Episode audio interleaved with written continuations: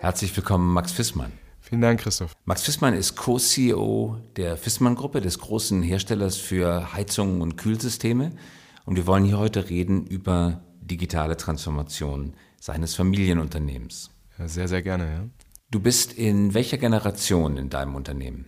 Ich bin die 4. Generation in einem 101-jährigen Familienunternehmen. Wir sind immer noch leicht verkatert von der Feier unseres 100-jährigen Firmenjubiläums im letzten Jahr.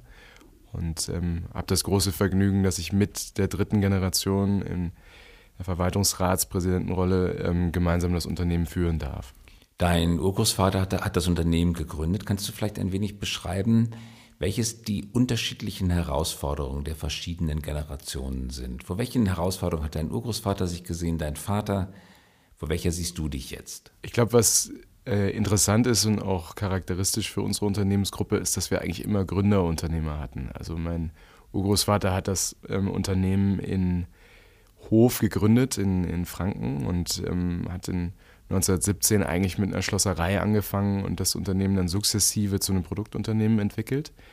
Aber über viele, viele iterative Schleifen sich da dahin gebracht. Und mein Großvater hat dann nach dem Krieg ein Ein-Mann-Unternehmen, zwar mit einem Produktportfolio, aber relativ überschaubaren Strukturen übernommen und das Unternehmen dann nochmal komplett neu empfunden und in den Folgejahren sehr stark industrialisiert, das Produktportfolio durch eigene Innovationskraft weit ausgebaut. Und mein Vater ist letztendlich in ein Unternehmen gekommen, was sehr auf Deutschland fokussiert war, aber was auch von der Technologie sehr stark auf große Leistungsklassen, sehr ölbezogen unterwegs war, und hat dann angefangen, das Unternehmen komplett neu zu denken, mit einem sehr starken internationalen Fokus und vor allem auch das Produktportfolio durch erneuerbare Energien sehr stark zu erneuern, und ist letztendlich einen Kurs gefahren, der es uns heute ermöglicht, dass wir 55% unseres Umsatzes außerhalb Deutschlands machen, aber viel wichtiger mit einem sehr nachhaltigen Ansatz, was unseren Beitrag zum Fortbestehen dieses Planeten betrifft. Und wenn man darüber nachdenkt, was die Herausforderung der 4. Generation ist, dann ist, glaube ich, total klar, dass das ein wesentlicher Teil ist, der Umgang mit der Digitalisierung, also welche Wertschöpfung wird eigentlich das Unternehmen in der Zukunft haben. Aber auch, und das ist, glaube ich, typisch für Gründer, Unternehmer, eine sehr klare Werteorientierung. Also was ist eigentlich das, was wir in der Zukunft wertschätzen als Unternehmensgruppe? Und da haben wir gerade keine Langeweile, das nochmal genau auf den Punkt zu bringen. Ihr habt 14.000 Mitarbeiter, ungefähr 2 Milliarden Euro Umsatz. Von euch leben viele Familien. Hinzurechnen muss man die Angehörigen, die vielen Zuleister, die Bäcker, die Metzger, die Boten, die Kurierfahrer, die alle im Umfeld eures Unternehmens leben. Du bist 29 Jahre alt, hast hiermit eine große Verantwortung übernommen. Macht dir das manchmal Kopfzerbrechen, wenn du darüber nachdenkst, vor welcher Aufgabe du stehst? Ja, es ist klar, dass das eine ungewöhnliche Konstellation in ungewöhnlichen Zeiten ist, definitiv. Ich würde behaupten, dass ich zu wenig Zeit habe, um drüber nachzudenken, ob mir das Kopfzerbrechen machen kann oder nicht, weil wir sehr stark darauf fokussiert sind, die Opportunitäten, die sich uns bieten, auch zu ergreifen, und die sind sehr vielzählig. Am Ende des Tages bin ich auch nur Treuhänder eines Unternehmens für die nachkommenden Generationen, und es gibt ja das Sprichwort, dass die 3. Generation normalerweise diejenige ist, die das Unternehmen nicht in die nächste überführen kann. Von daher gucke ich in der 4. Generation einigermaßen entspannt auf das, was da vor uns liegt, und habe das klare Ziel, das Unternehmen enkelfähig zu machen. Also das heißt, in der Lage zu sein, es auch an meine Kinder und an nachkommende Generationen zu übergeben. Wie wirkt die digitale Transformation auf euer Unternehmen? Ja, ich glaube, gar nicht so panisch, wie das vielleicht in dem einen oder anderen börsennotierten Unternehmen der Fall ist, weil wir sind am Ende des Tages unseren Partnern und unseren Mitarbeitern verpflichtet. Das ist die Rechenschaft, die wir darlegen müssen, und müssen keine Equity-Story bauen. Das heißt, wir fokussieren uns sehr stark auf das, was für uns persönlich wichtig ist und was wir für richtig erachten. wir sehen, dass wir in unserem Kerngeschäft, also in dem, was wir heute tun, einfach noch großes Potenzial haben, also große Effizienz heben können, indem wir digitale Tools nutzen, um Prozesse skalierbarer zu machen, auch um die Kommunikation untereinander zu verbessern. Und das sind sehr nach innen gerichtete Aktivitäten. Auf der anderen Seite gibt es tolle Möglichkeiten, unser Geschäft digital zu verlängern, also in eine zusätzliche Wertschöpfung reinzukommen, die wir jetzt aus dem reinen Hardware-Umsatz nicht hätten erzielen können. Und der dritte Ansatz ist, dass wir Digitalisierung auch nutzen zur Diversifikation, weil immer da, wo große strukturelle Verschiebungen sind, auch gerade außerhalb unserer Industrie. Wir haben letztendlich einen Venture Capital Fonds in München gestartet, Vito Ventures, wo wir momentan noch der Single LP sind und da in Firmen investiert haben wie SimScale oder Wirepas, die Unternehmen, die sich im Fall von Wirepas IoT oder Mesh-Netzwerk basiert im Kommunikationsthema nähern. Also wenn man heute darüber redet, dass man überall Masteninfrastrukturen hat, um Kommunikation zu ermöglichen und damit sehr viele fixe Punkte, sieht man halt, dass man durch eine saubere Architektur und auch durch das Ausnutzen der Funktechnologien, die es heute schon zum Teil gibt oder noch entwickelt werden, dass man sich komplett von der Infrastruktur lösen kann. Und ich kann mir vorstellen, dass es dem einen oder anderen Telco vielleicht ein bisschen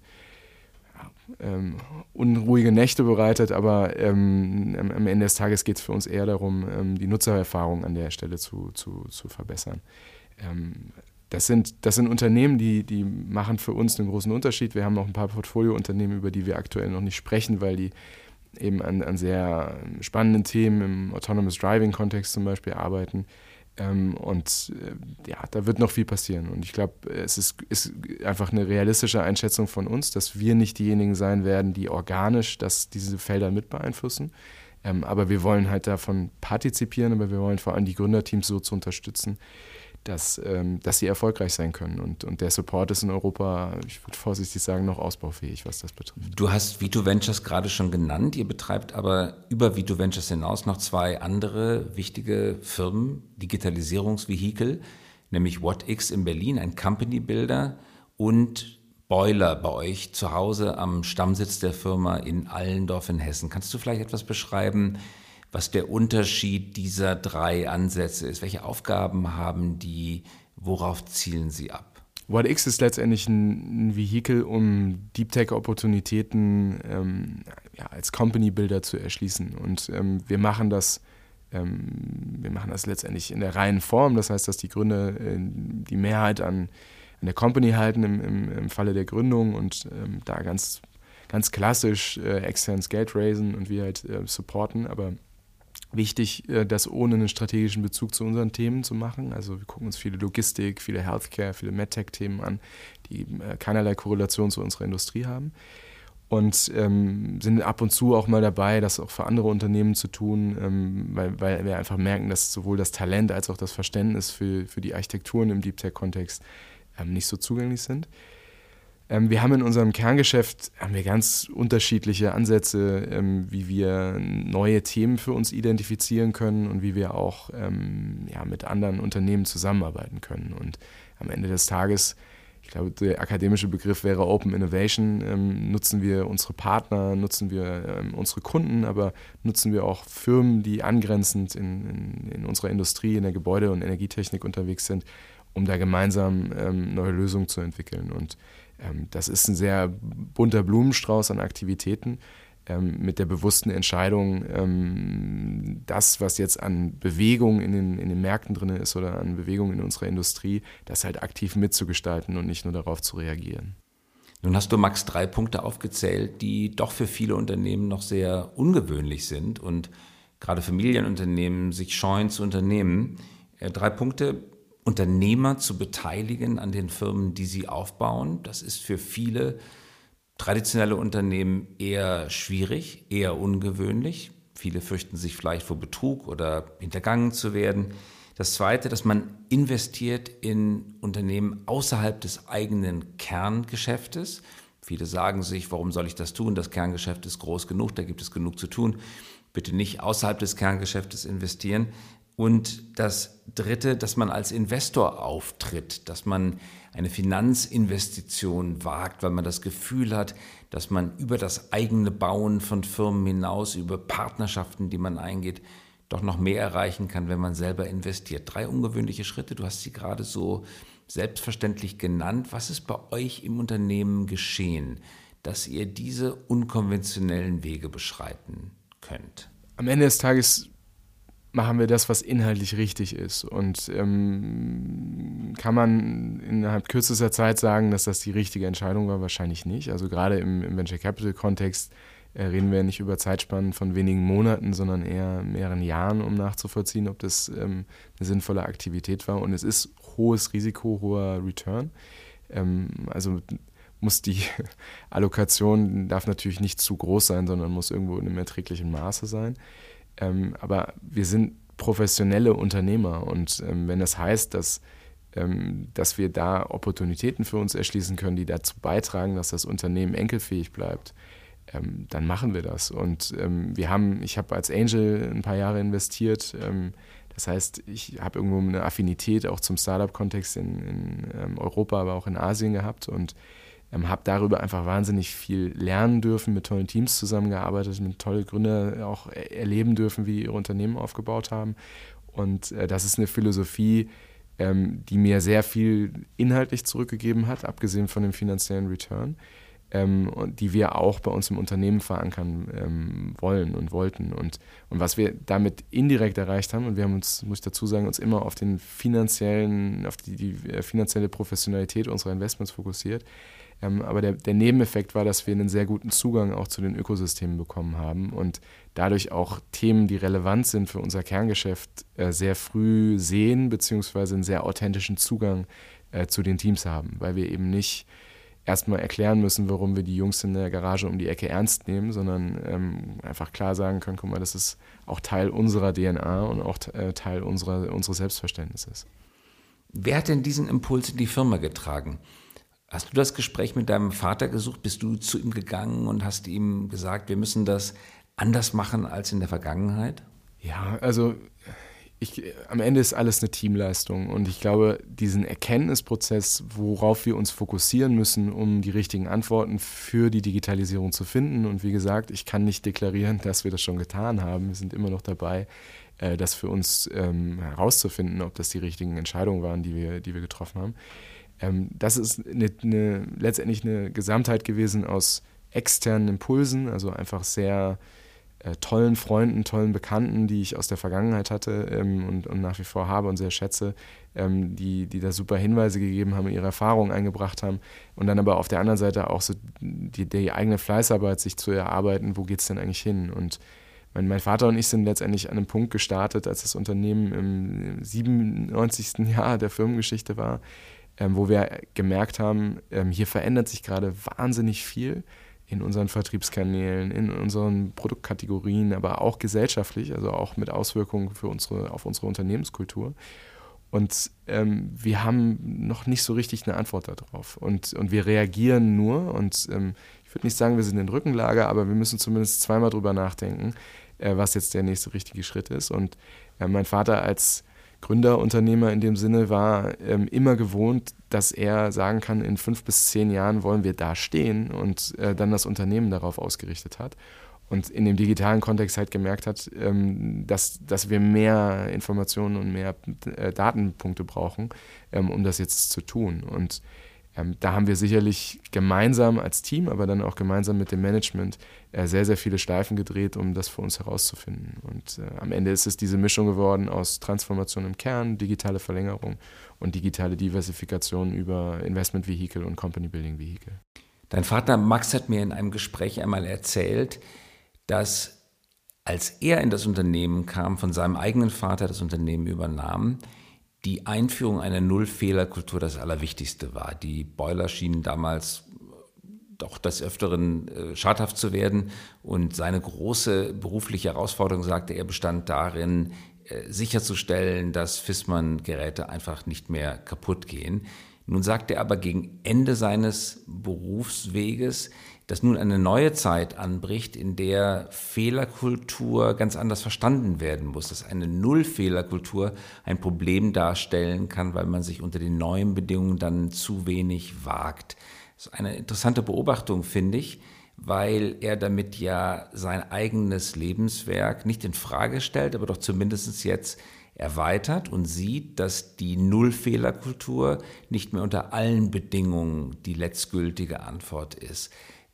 Was glaubst du, ist geschehen, um diesen Gedankengang zu ermöglichen und diese Einsicht zu beschleunigen? Also grundsätzlich einen hohen Qualitätsanspruch an die Lösungen und Produkte, die man einem Kunden anbietet, zu haben. Es hat nach wie vor Bestand. Und ich glaube, dass wird häufig missverstanden in den öffentlich geführten Diskussionen zu, wir müssen Fehler zulassen. Das klingt immer danach, als wären Fehler auf einmal ein Selbstzweck. Es gibt das Zitat von Eric Ries, the modern rule of competition is whoever learns the fastest wins. Also derjenige, der am schnellsten lernt, der gewinnt am Ende des Tages. Eric Ries, von dem du sprichst, ist der Erfinder der Lean Company Methode, des Minimal Viable Products, der Methode, mit kleinen Produkten, die nur eine einzelne Hypothese testen und einen ganz kleinen Feature-Set haben, an den Markt zu gehen und es da einfach auszuprobieren. Und was er letztendlich ja auf den Punkt gebracht hat, war einfach nur zu sagen, man muss sich darauf fokussieren, die höchsten und schnellsten Lerneffekte zu erzielen. Und das ist etwas, was in, ich sag mal, traditionellen Unternehmenskulturen nicht so verhaftet war. Also es ist, was für uns eher die Herausforderung ist und auch für viele andere Industrieunternehmen ist, den Weg zu einem Produkt so strukturiert zu gestalten, dass man darin die größten Lerneffekte generieren kann, ohne dass auf dem Weg jemand das Gesicht verliert, beziehungsweise so der Nachhall ist, das hat ja sowieso nicht funktioniert. Und das ist ganz, ganz tief, ehrlicherweise auch ein bisschen in der deutschen Mentalität verankert. Also es ist gar nicht nur ein Thema, was nur in der Unternehmenskultur stattfindet oder stattgefunden hat, wo wir uns einfach rantasten müssen und was wir halt tun. Und gerade im Hardware-Kontext ist das ganz, ganz wichtig, dass man einen klaren Prozess dafür hat, mit welcher Audience, also wie viele Leute lasse ich zu, um ein Minimum Viable Product zu testen, ein MVP, und dass ich halt nicht den Fehler mache und sage, ich trage das jetzt in die Breite rein und danach kann ich das wieder einfangen. Wie macht ihr das denn konkret? Wie groß ist denn das Publikum? Das hängt sehr vom Produkt ab. Also ich glaube, wenn man ein rein digitales Produkt hat, wo man quasi jederzeit ein Update fahren kann und Bugs fixen kann, dann kann ich die Audience auch sehr schnell, sehr relativ groß wählen, weil natürlich mein Feedback dadurch viel besser ist und ich viel besser darauf reagieren kann. Wenn es ein Hardware, also eine hardwarebasierte Software ist, die wir iterieren. Also das heißt, wir können sie, wie man so schön sagt, over the air, also wir können sie auch dezentral noch updaten. Dann ist der Kreis deutlich kleiner. Und wenn es wirklich die echte Hardware-Komponente ist, dann sind wir sehr, sehr schnell, sehr nah an Zero Tolerance, weil ich keinen Kunde damit konfrontieren möchte, ein Produkt auszuprobieren, gerade auch im Energie- und Gebäudetechnik-Kontext, was ja auch eine Sicherheitskomponente hat, und ihn da irgendeiner Gefahr aussetzen. Ja? Das heißt, da haben wir haben, was wir im Wesentlichen angefasst haben, ist der Produktentwicklungsprozess. Also wie kommen wir zu diesem Produkt, was wir dann in den Markt einführen, und wie können wir die Impulse so schnell einbauen in den Entwicklungsprozess, dass ich quasi nicht diesen Wasserfall habe. Ich habe vor 2 Jahren entschieden, wir wollen dahin, und der Erfolg ist, wir entwickeln genau das, was wir vor 2 Jahren entschieden haben. Ihr müsst also mehrgleisig fahren, weil es unterschiedliche Produktkategorien sind, Hardware anders behandeln als Firmware, Mischung zwischen Hardware und Software und dann reiner Software. Muss man da ganz unterschiedliche Ansätze im Unternehmen parallel verfolgen? Genau, das ist so. Ich glaube, was interessant ist, dass man ja in Deutschland eine sehr ausufernde Diskussion hat, ob agile Methoden in der Hardwareentwicklung nicht funktionieren. Ich finde das interessant, weil mit Agilität oder agilen Methoden häufig verbunden wird, dass es chaotisch ist. Was es aber wirklich macht, ist, den Prozess sehr viel enger und kürzer zu strukturieren und dem einen Rhythmus zu geben. Und gerade in der Hardwareentwicklung sind agile Methoden brutal hilfreich, weil ich eben ein Team, was über 2 Jahre ein Produkt entwickelt, dazu zwinge, alle 2 Wochen oder wenn es Weekly Sprints sind, jede Woche darüber zu reflektieren, was haben wir eigentlich diese Woche gemacht und inwieweit hat uns das diesem Ziel in 2 Jahren näher gebracht. Und da ist eine Menge, ehrlicherweise noch eine Menge Aufklärungsarbeit nötig, wo wir auch bei uns im Unternehmen im Moment sehr viel dran arbeiten, das richtig zu kommunizieren und zu positionieren. Und damit sprichst du ein wichtiges Thema an, nämlich wie sieht Führung in der digitalen Transformation aus? Welche Erfahrungen habt ihr da gemacht? Welche Erfahrungen hast du ganz persönlich mit Führung gemacht? Ich hol mal ein bisschen aus. Was ich immer interessant fand, ist, dass ein Großteil der Management-Literatur in den letzten 10, 15 Jahren aus den USA gekommen ist. Und ich mich immer gefragt habe, warum ist eigentlich Deutschland oder Europa nicht, warum sind die nicht Impulsgeber für Führungsmodelle? Und ich glaube, das reflektiert sich zum Teil auch in den Unternehmen, weil entweder hat man sehr angelsächsisch inspirierte Unternehmen, die einen sehr analog zu den amerikanischen Modellen Sachen umgesetzt haben, oder man hat halt einfach keine Weiterentwicklung der Führungsmodelle. Und was ich immer spannend finde, werde ich hellhörig, weil man davon spricht, dass ein militärisches Führungsmodell, was hier umgesetzt wird oder was gelebt wird, und man sich aber heute anguckt, wie die Militärs arbeiten, dann sieht man, dass sie sehr stark agile Methoden einsetzen und auch die Teams, wie die zusammengesetzt sind, sehr schnell durchrotieren. Das heißt, was tut sich in einem digitalen Kontext, oder warum ist Führung auch im digitalen Kontext anders? Es liegt alleine daran, dass ich viel besser kommunizieren kann und viel stärker in der Lage bin, den gleichen Informationsstand anzubieten. Was ich früher durch Strukturen auffangen musste, durch Prozesse, also durch analoge Kommunikationswege. Und deswegen können wir heute viel hierarchiefreier ein Unternehmen führen, weil wir die Leute halt auf einer viel breiteren Basis sehr viel besser erreichen können und damit auf ein Ziel einschwören. Und der andere Aspekt ist, dass die Methodik, der Baukasten, den man dafür nutzen kann, wenn man sich dem annimmt, sehr viel präziser ist und auch sehr viel professioneller geworden ist über die letzten 5 Jahre insbesondere. Wie weckt man im Unternehmen, besonders im traditionellen Teil des Unternehmens, Bewusstsein, dass Wandel stattfinden kann? Ich treffe immer wieder Unternehmer, die mit den Augen rollen, wenn sie von dem Mittelmanagement sprechen. Viele reden von der Lehmschicht, einige sagen sogar Permafrostschicht, wobei mir das Bild der Permafrostschicht fast noch ein bisschen besser gefällt als Lehmschicht, weil Permafrost kann man ja zur Not auftauen. An Lehm lässt sich aber nichts verändern. Wie geht ihr damit um? Was ist das Problem des Mittelmanagements? Wie kann man die Lebensschicht aktivieren, die Permafrostschicht auftauen? Also du siehst mich schmunzeln, nicht weil ich das teilen würde, die Einschätzung der Lehmschicht oder der Permafrostschicht. Also im Falle der Permafrostschicht könnten wir mit unseren Produkten zumindest was dagegen tun. Ich glaube, dass man kann Veränderungen nicht verordnen, weil auch die kein Selbstzweck ist, und b, muss man sich immer darüber im Klaren sein, inwieweit haben die Personen Aufnahmekapazität, sich mit neuen Themen auseinanderzusetzen, und inwieweit ist das auch die Verantwortung der Unternehmensführung, diese Freiräume zu schaffen, damit die Personen sich damit auseinandersetzen können. Und das operative Mittelmanagement in einem Unternehmen ist immer das, was am stärksten in den Prozessen verhaftet ist. Und deswegen ist es gar nicht, das Mittelmanagement will nicht, sondern es ist ganz häufig auch die Situation, dass das Mittelmanagement fast nicht die Möglichkeiten dazu hat, sich damit intensiv zu beschäftigen. Und unsere Aufgabe ist es, dafür zu sorgen, dass die Impulse ankommen, die wir setzen. Du hast mich eingangs gefragt, wie macht man das?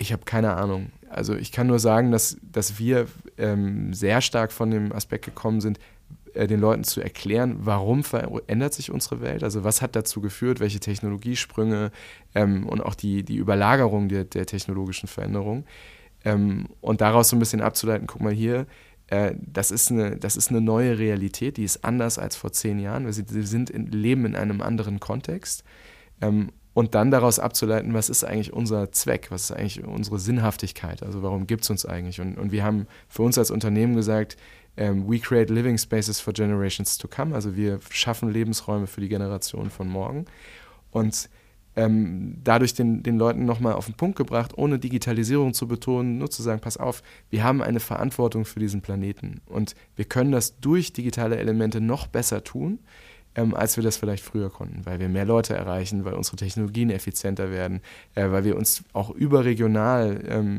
viel besser vernetzen können und dadurch Wärme, Kälte, aber auch die richtige Luftqualität anders anbieten können.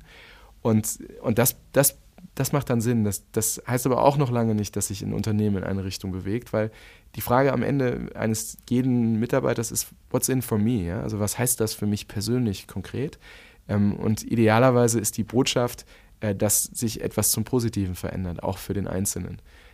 Und da sind wir, glaube ich, also sowohl Familienunternehmen als auch in öffentlichen oder public listed Companies, haben wir alle noch einen riesen Auftrag, diese Gleichung herzustellen, ja, und dazu beizutragen, dass man sich in diese Richtung entwickeln kann. Du hast gerade beschrieben, Max, wie dein Vater geführt hat im industriellen Zeitalter. Er hat Ziele ausgegeben, an die er total glaubte. In 5 bis 10 Jahren wollen wir an der und der Stelle sein.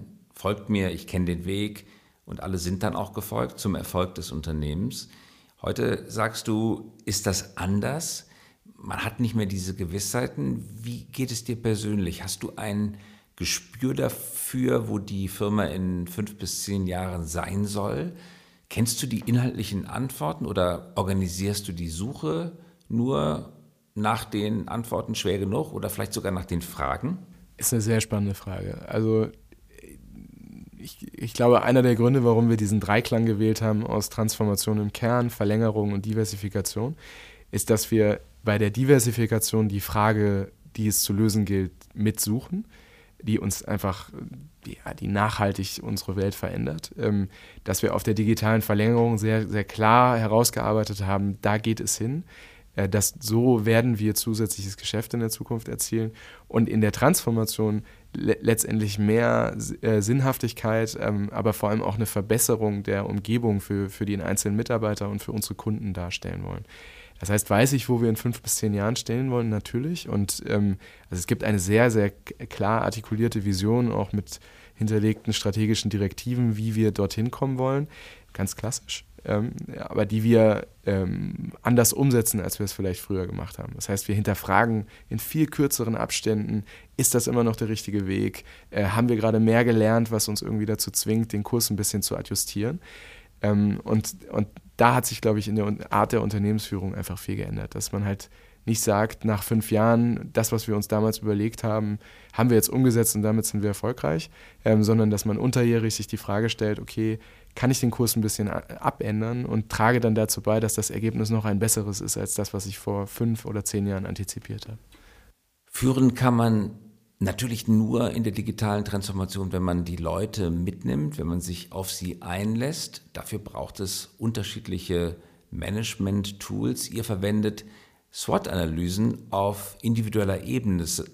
SWOT, also die Abkürzung für die alte Management-Technik zur Feststellung von Stärken und Schwächen, Möglichkeiten und Gefahren.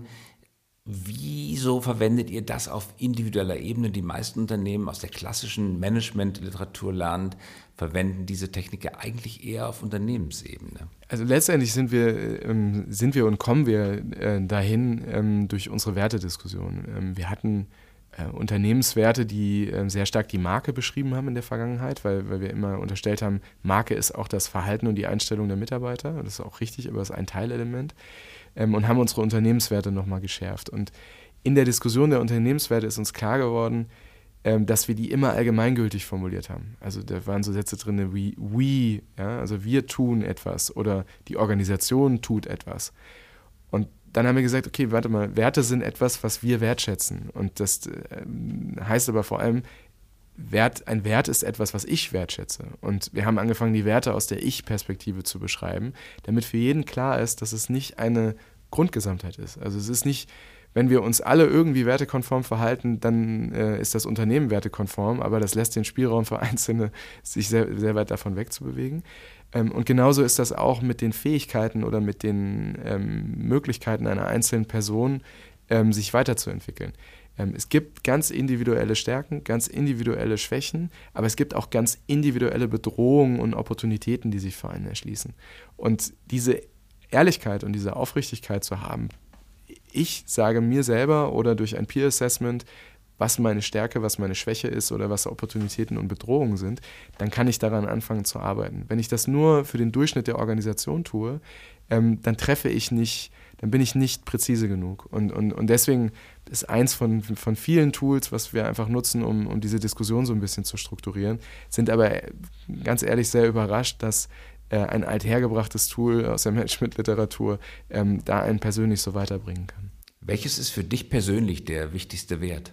Verantwortlich. Also wir haben 3 Unternehmenswerte, verantwortlich, teamorientiert, unternehmerisch und dann darunter so Dimensionen, die das erklären und die wir vor allem fürs Recruiting nutzen. Also wir führen von 7 Recruiting-Gespräche 5 nur auf Basis der Unternehmenswerte.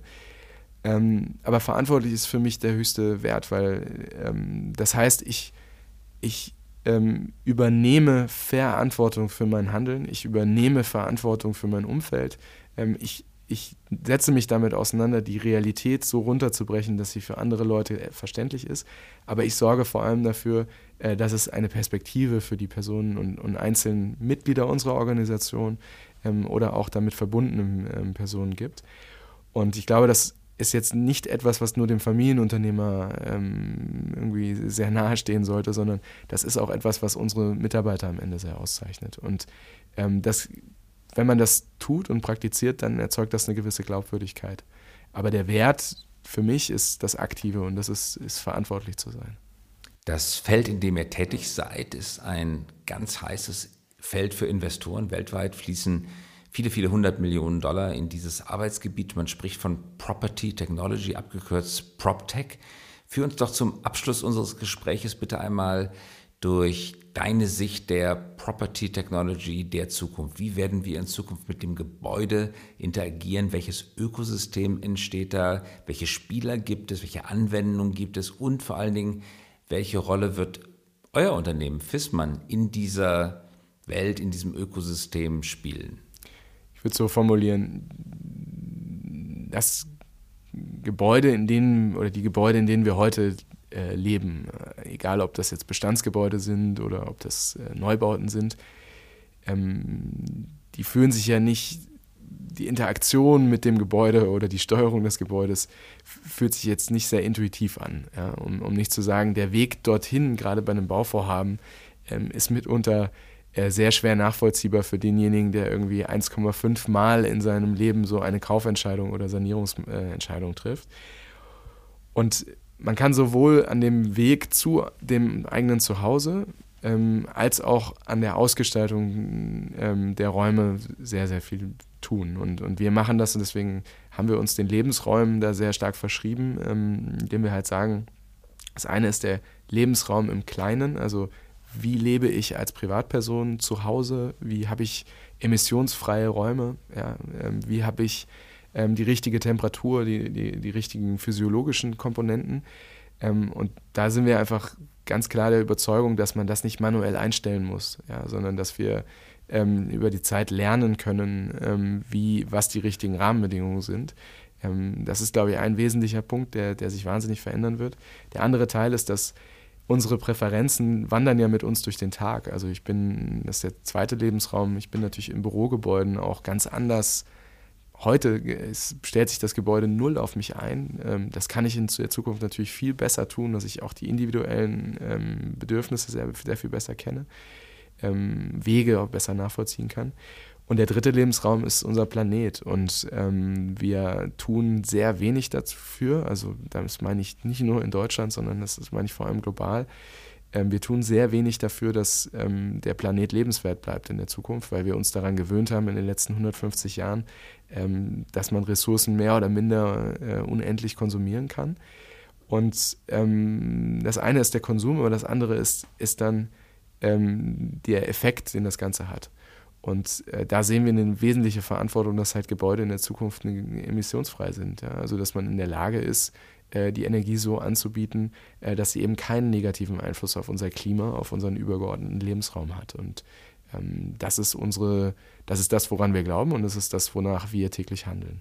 Das war Max Viessmann. Ganz herzlichen Dank für den Besuch. Max, toll, dass du da warst. Vielen Dank, Christoph. Danke. Und das war der Hi-Podcast. Vielen Dank fürs Zuhören. Wenn Sie uns schreiben möchten, schreiben Sie uns gerne an folgende E-Mail-Adresse: podcast@hi.co. Nochmal podcast@hi.co. Vielen Dank und wir hören uns wieder in der kommenden Woche.